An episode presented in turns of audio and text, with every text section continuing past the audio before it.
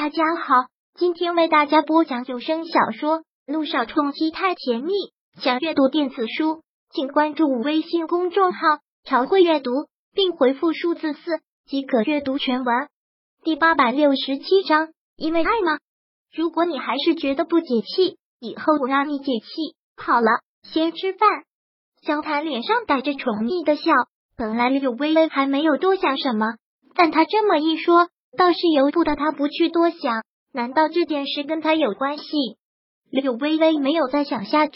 这个男人若不想说，他就算再猜也没有用，就老老实实的垂下头吃着饭。吃完饭之后，柳微微倒是突然想起了一件事，说道：“对了，还有一件事，一直忘记跟你说了，这个还给你。”柳微微将那辆保时捷的车钥匙递到了萧谈的手上，一想到那辆车，他就不禁来气。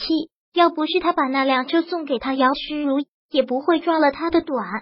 你倒是挺会借花献佛的。柳微微有些气的一句。拿到这把车钥匙，又听到柳微微的这句话，萧谈眉目一冷，这才想起那辆车当初萧家以定过之名买给姚诗如的，萧成章带他来过这里。车也就放这里了，他不说，他倒真记不起来。如今看到柳微微这个样子，萧谈第一次从这个女人身上嗅到了一丝的女人味，这股味道有点酸，但是他喜欢。柳微微懒得搭理他，转身就要走，却一把被他拉住。由于惯性，他身子一个失重，斜斜的就倒在了沙发上。动作极快的萧谈袭身而上，厉声对别墅里的人命令：“都给我出去！”是，女佣们连忙都退出了别墅。萧谈，你想干嘛？想要你。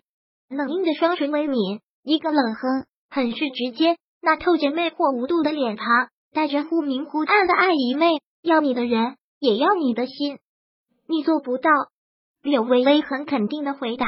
她发誓这辈子为那个男人伤过，她再也不会爱。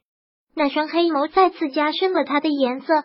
此刻轻抚在他脸上，那温热的鼻息也变得冷了起来，声音更是沁人心骨。柳微微，你给我记住，不管你翅膀有多硬，我都会把它折断，将你永远囚在我身边。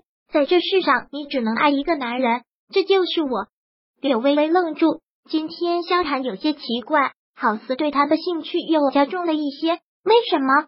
因为他的不听话，又惹他不高兴了。他猜不透这个男人。喜怒无常，他永远不知道他在想什么，也猜不透他的任何心思。那么多女人为你疯狂，你为什么那么想娶我？又为什么非我不可？柳微微下意识的又问到了这个问题。因为我只对你感兴趣，这算什么烂理由？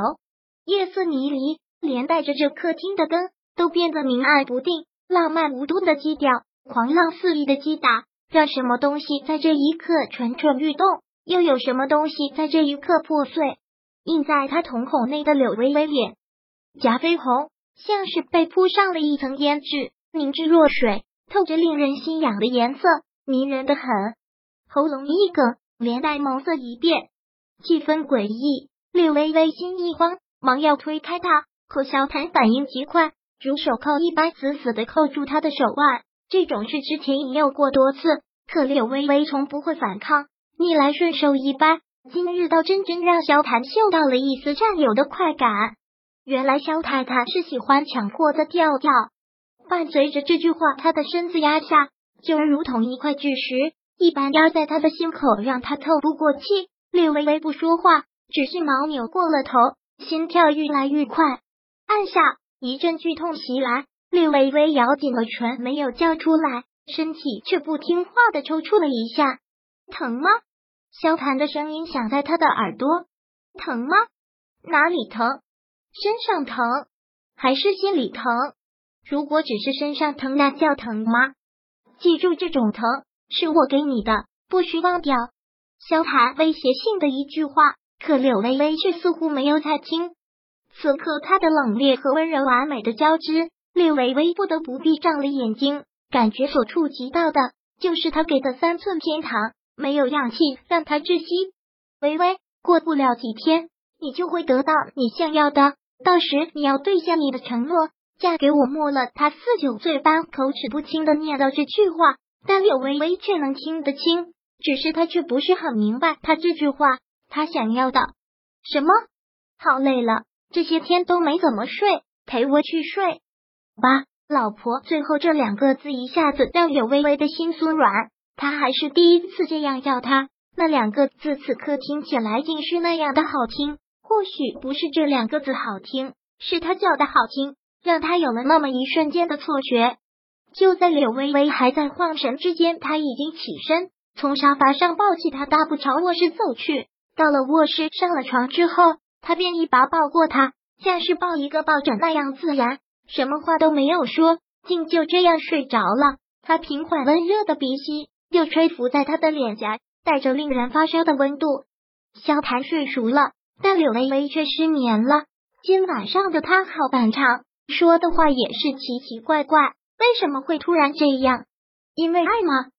想到这个字，柳微微自己都打了个了机灵。现在对他而言，没有哪一个字比这个更可怕了。算了，想也没有用，顺其自然吧。窝在他怀里的柳微微也闭上了眼睛。很难得的，两人都睡两个好觉。因为有昨晚上的爱意没，让两个人现在都有些别扭。早饭也没什么交流，吃完饭，萧谈的司机便来接他上班去了。真就听了他的话，没有再去送他，随便吧，一个人开车上班也自在。萧谈坐在后车座上，自己不开车该是难得的舒服，却突然有些不适应。想了一会儿，他拿起电话按下了快捷键。君向阳接了之后，便开口说道：“向阳。”时候差不多，就把证据交出去吧。再给我催一催，赶紧把这件事了了。刚拍摄完一则广告的姚诗如慵懒的闭着眼睛躺在藤椅上，他的助理在一旁给他倒水擦汗，很是忙。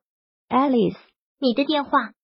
这时，米小拿着他的手机走了过来，递给了他。姚诗如接过电话，是个陌生的号码，虽然没见过，但姚诗如也能猜到是谁。接起电话，冷冷的道：“喂，我是梁雨琪。”梁雨琪很干脆的这么说。